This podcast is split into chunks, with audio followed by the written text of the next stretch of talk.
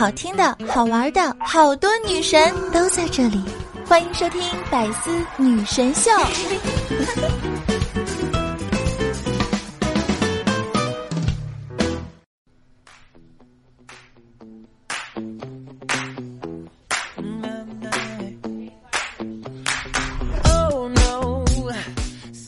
嗨，我亲爱的小妖精，大家好呢！欢迎收听今天的《百思女神秀》，我依旧是那个传说中啊，在深山修炼千年、包治百病的板蓝根夏夏夏晨瑶。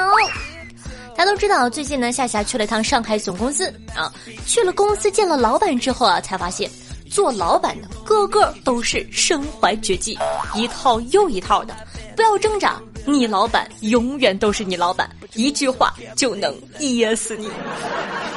我老板呢来上班的时候开了一辆崭新的兰博基尼，我说：“哇，这个车好牛的样子。”他特别淡定的回答：“如果你努力工作，并且全身心投入其中，力求卓越，那么明年我还会再有一辆的。”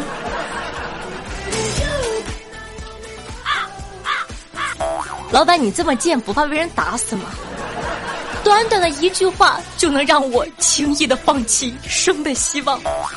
身为老板呢，同情心必不可少。有一次呢，和老板闲聊啊，说着他突然感伤的说道：“哎，有的时候呢，觉得你们挺不容易的，一个月累死累活还不够我一顿饭钱。”老板，咱别净说大实话。员工们呢也懂得很多，个个呢都是乖巧又不失礼貌的样子。在他们心中，老板就是一个伟大的存在。作为一个狗腿子，子不语的座右铭就是：“我们努力工作，就是为了让老板过得更好。”第一次呢去这个公司的会议室开会，上面呢有这样的一个横幅，每次开会老板都激励我们，写着。宁愿累死自己，也要饿死同行。哇！现在你是不是终于知道了为什么喜马拉雅会在同类型 APP 之中这么优秀呢？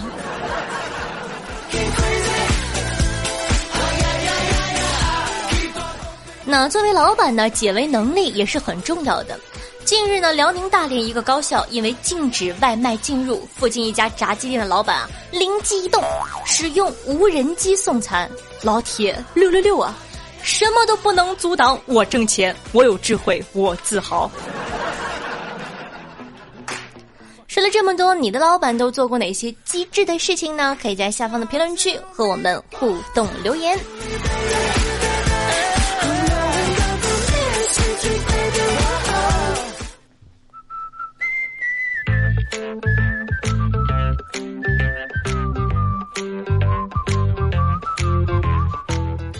两天啊，有个小粉丝问我：“夏夏，你打过架吗？打架的时候都带什么武器啊？”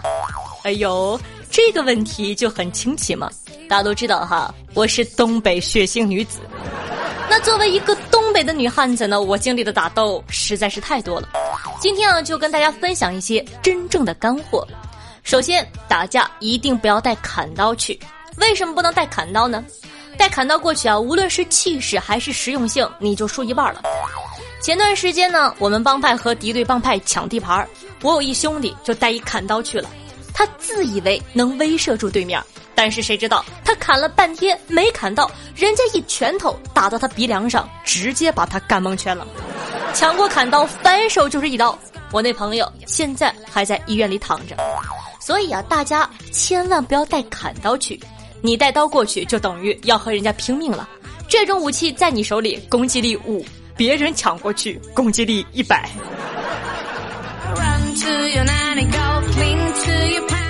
其次啊，打架呢，千万不要带匕首去。为什么呢？带匕首，就算你打赢了，也是输了。匕首这东西呢，贴身的杀伤力太大。我有一朋友，一匕首把人捅了，现在还在监狱里呢。还有一哥们儿打架带匕首。匕首这东西吧，攻击范围短啊！你带匕首过去，发现对面拿的都是大钢管你说啊，他拿着匕首上去了，人家拿着钢管围着他，对他脑袋一顿，咚咚咚咚咚。我们知道是在打架，路人看着还以为在打地鼠呢。敲得他满头大包。所以呢，打架千万不要带匕首。打架千万不要带钉耙，为什么不能带钉耙呢？我有一朋友，原本呢是在家晒谷子的，上一次啊叫他打架，他拿着钉耙就去了。首先外形上就输了，拿个钉耙打架多不美观。你带钉耙过去，要是你一朋友带一大棍子，一朋友带月牙铲，再找一朋友牵一匹马，人家还以为你们四个要去西天取经呢。唉。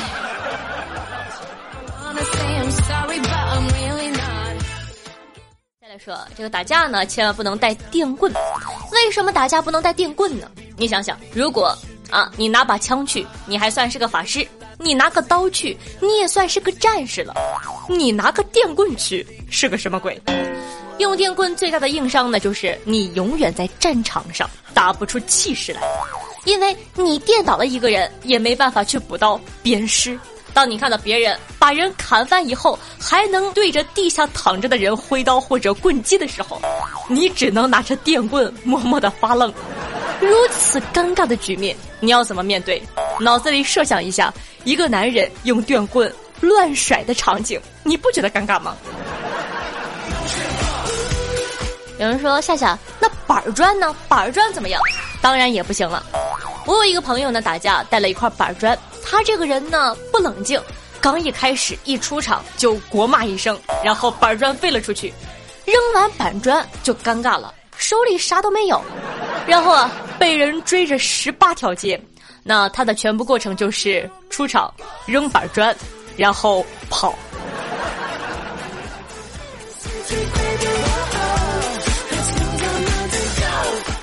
好了，那说了这么多呢，肯定有人要问了，说夏夏，那打架到底要带什么呢？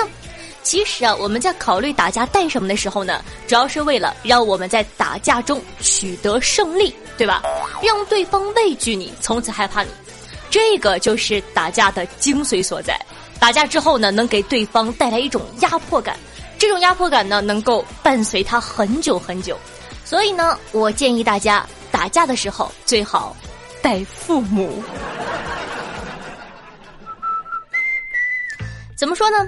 带父母首先，对吧？带了父母呢，你就具备了两个属性，一个是物理攻击属性，你打不过，你爸可以上帮你打；还有一个呢是魔法属性，你妈妈可以在旁边干扰对方，疯狂的骂啊！你欺负我孩子，你个臭不要脸的！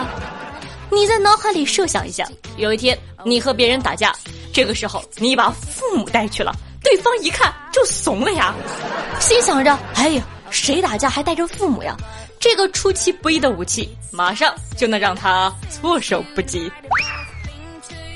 这个时候呢，你母亲就说：“你在打架，我就告诉你老师，告诉你爸妈，告诉你爷爷奶奶、叔叔阿姨，告诉你全家，让他们都知道你在打架。”这个时候，那对方一下子就慌了，估计马上转身逃跑。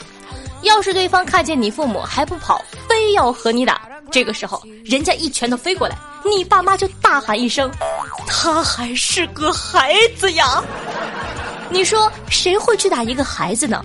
我们做黑社会也是有原则的。其次呢，就是给对方造成长久的压迫感。一个打架都敢带父母的人，从此之后估计没有人敢找你约架了。好了，不用谢，记得我叫东北血腥女子。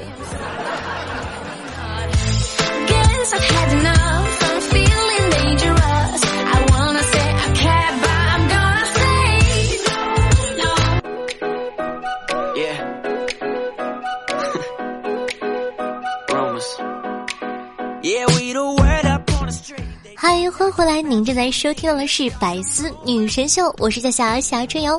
喜欢我们节目的宝宝呢，记得在收听节目的同时点赞、评论、转发，做一个爱笑笑的好少年吧。当然了，如果说你感觉一周见我一次面实在太想念的话，如果说你想收听到更多精彩的节目的话呢，推荐大家去关注一下我的个人专辑，叫《女王又要》，喜马拉雅搜索“女王又要”就可以找到我了。还有呢，喜欢夏同学呢，可以关注一下我的新浪微博主播夏春瑶，公众微信号夏春瑶，以及能和夏夏现场互动的 QQ 群四五零九幺六二四幺四五零九幺六二四幺。每周二、四、七晚上八点钟在喜马拉雅 APP 还有现场直播等你来哦。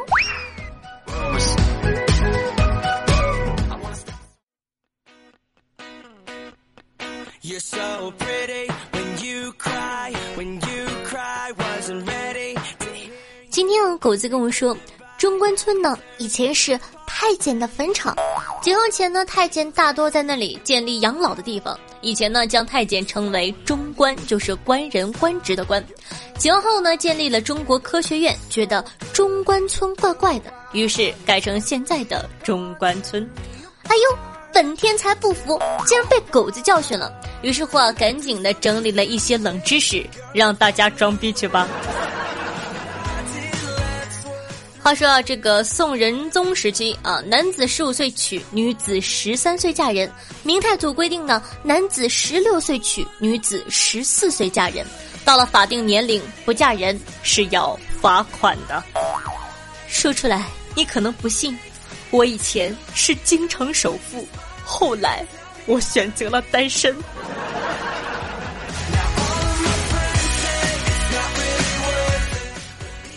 话说啊，这个房玄龄宰相是贞观之治的重要出场人物。唐太宗呢，为了表彰他，特赐了两位美女。结果呢，惹恼了宰相夫人，当时就拿着刀坐在门口，准备见一个杀一个。李世民呢，给了两个选择，说要么领回美女，要么喝下毒酒。喝就喝，夫人喝完之后才知道，御赐毒酒呢，其实是一杯醋。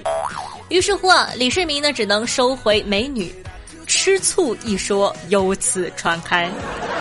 唉，所以说女人从古至今都是一个德行。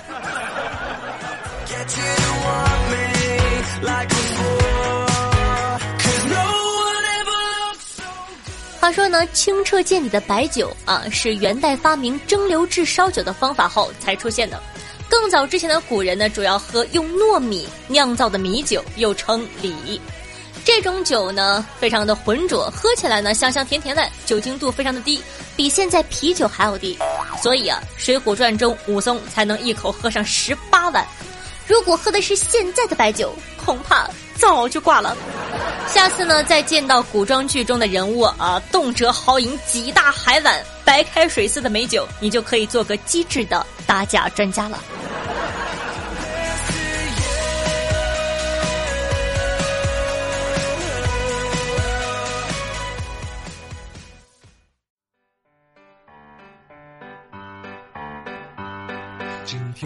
下班回家，老婆却不在家。微信看了一下，说是和朋友吃饭那电视，看到晚间，孩子睡意绵绵，朋友也纷纷下线，留下我空守房间。好的，接下来呢，感谢一下心系大脚下下长腿铁柱天生偏执狂以及呆子耗子对上期的百思女神秀辛苦的看喽，大家辛苦啦！那上期的节目中呢，咱们讲过这个南北方买菜的差异，然后呢，听众朋友们呢非常踊跃参与了咱们的互动话题。听众朋友听风说道：“作为一个南方姑娘。”刚来到北方的时候，看见一个大爷、一个大妈一捆一捆的买大葱、芹菜之类的，都觉得他们是做餐饮业的。听众朋友向清又说道：“我呢是个地道的山东姑娘，我男朋友呢是一个南方人。早餐豆腐脑甜咸各一份端午节甜粽肉粽各一份中秋节五仁月饼咸蛋月饼各一份他无法理解北方为什么每个节日都吃饺子呢？我无法理解为什么他们很多节日都要吃汤圆儿，互相嫌弃。不过有一点挺好的，就是各吃各的，没人抢。哎，说到这儿呢，夏夏就有一个特别奇怪的毛病啊，就是别人吃什么，我总是想尝一口，就感觉好像很好吃的样子。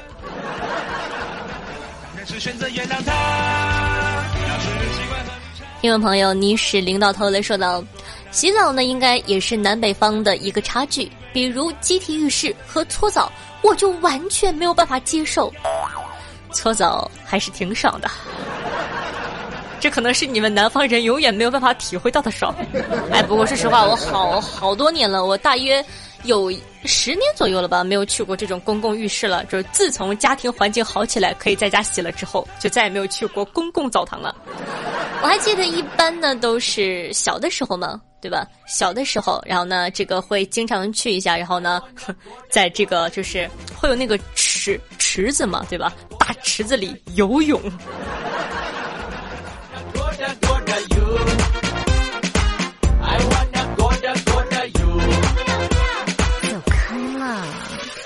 那听众朋友初心说道：“我是南方人，表妹呢去河北读书，她洗完澡出来想洗衣服，居然发现啊，根本没有洗台。”括号，南方专门洗衣服的地方叫做洗台，我都不知道都是什么。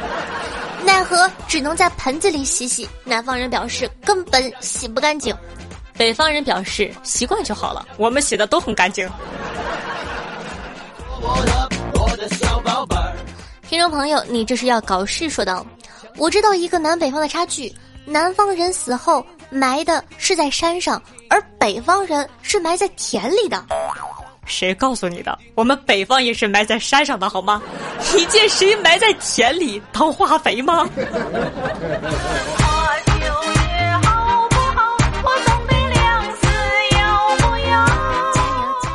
听众朋友，我的前任说道：坐标某个常年二十度上下的南方小镇。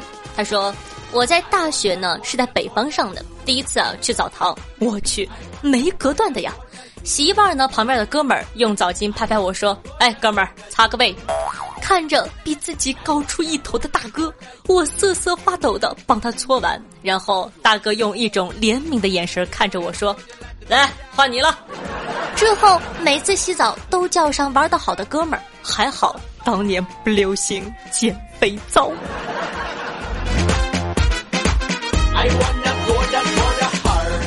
听众朋友叶小白说道。像夏夏这么好的主播，声音好听，身材又那么好，大家多多转发，多多点赞，以后成为一百多万的大主播指日可待。喜欢夏夏的加油！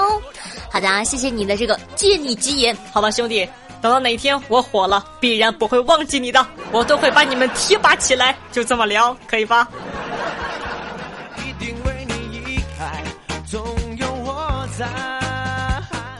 听众朋友，冰凌的长颈鹿呢问了我一个问题，说道。夏夏，请问男女朋友之间有真正的友谊吗？夏感觉呢这个问题很好呢，也当做本期的一个小互动话题。宝宝们一起来评论一下吧，你感觉男女之间有真正的友谊吗？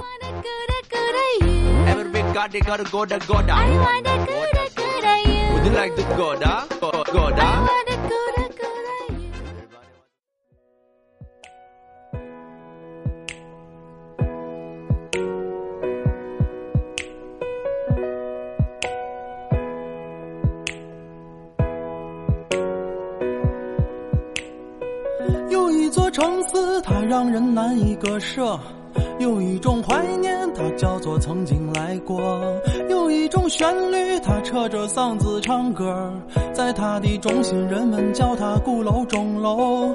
有人说西安水土让人变得懒惰，用心灵传递彼此的声音，让电波把你我的距离拉近。各位听众朋友们，大家好，我是夏夏，我在大连，我在陪着你。希望呢，有我的陪伴，你可以度过开心的每一天。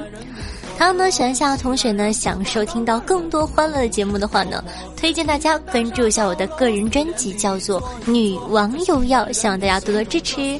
还有呢，喜欢夏同学呢，可以关注一下我的新浪微博主播夏春瑶，公众微信号夏春瑶，以及和夏夏现场互动的 QQ 群四五零九幺六二四幺四五零九幺六二四幺。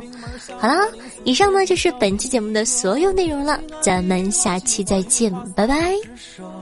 就像着城门楼子四四方方的洒脱。给说西安地灵，说话不敢胡说，背后说谁坏话可小心不好过。西安人的城墙下是西安人的火车，西安人不管到哪儿都不能不吃泡馍。西安大厦高楼四连的一座一座，在西安人的心中，这是西安人的歌。更多精彩内容，请关注喜马拉雅 APP《百思女神秀》。呵呵。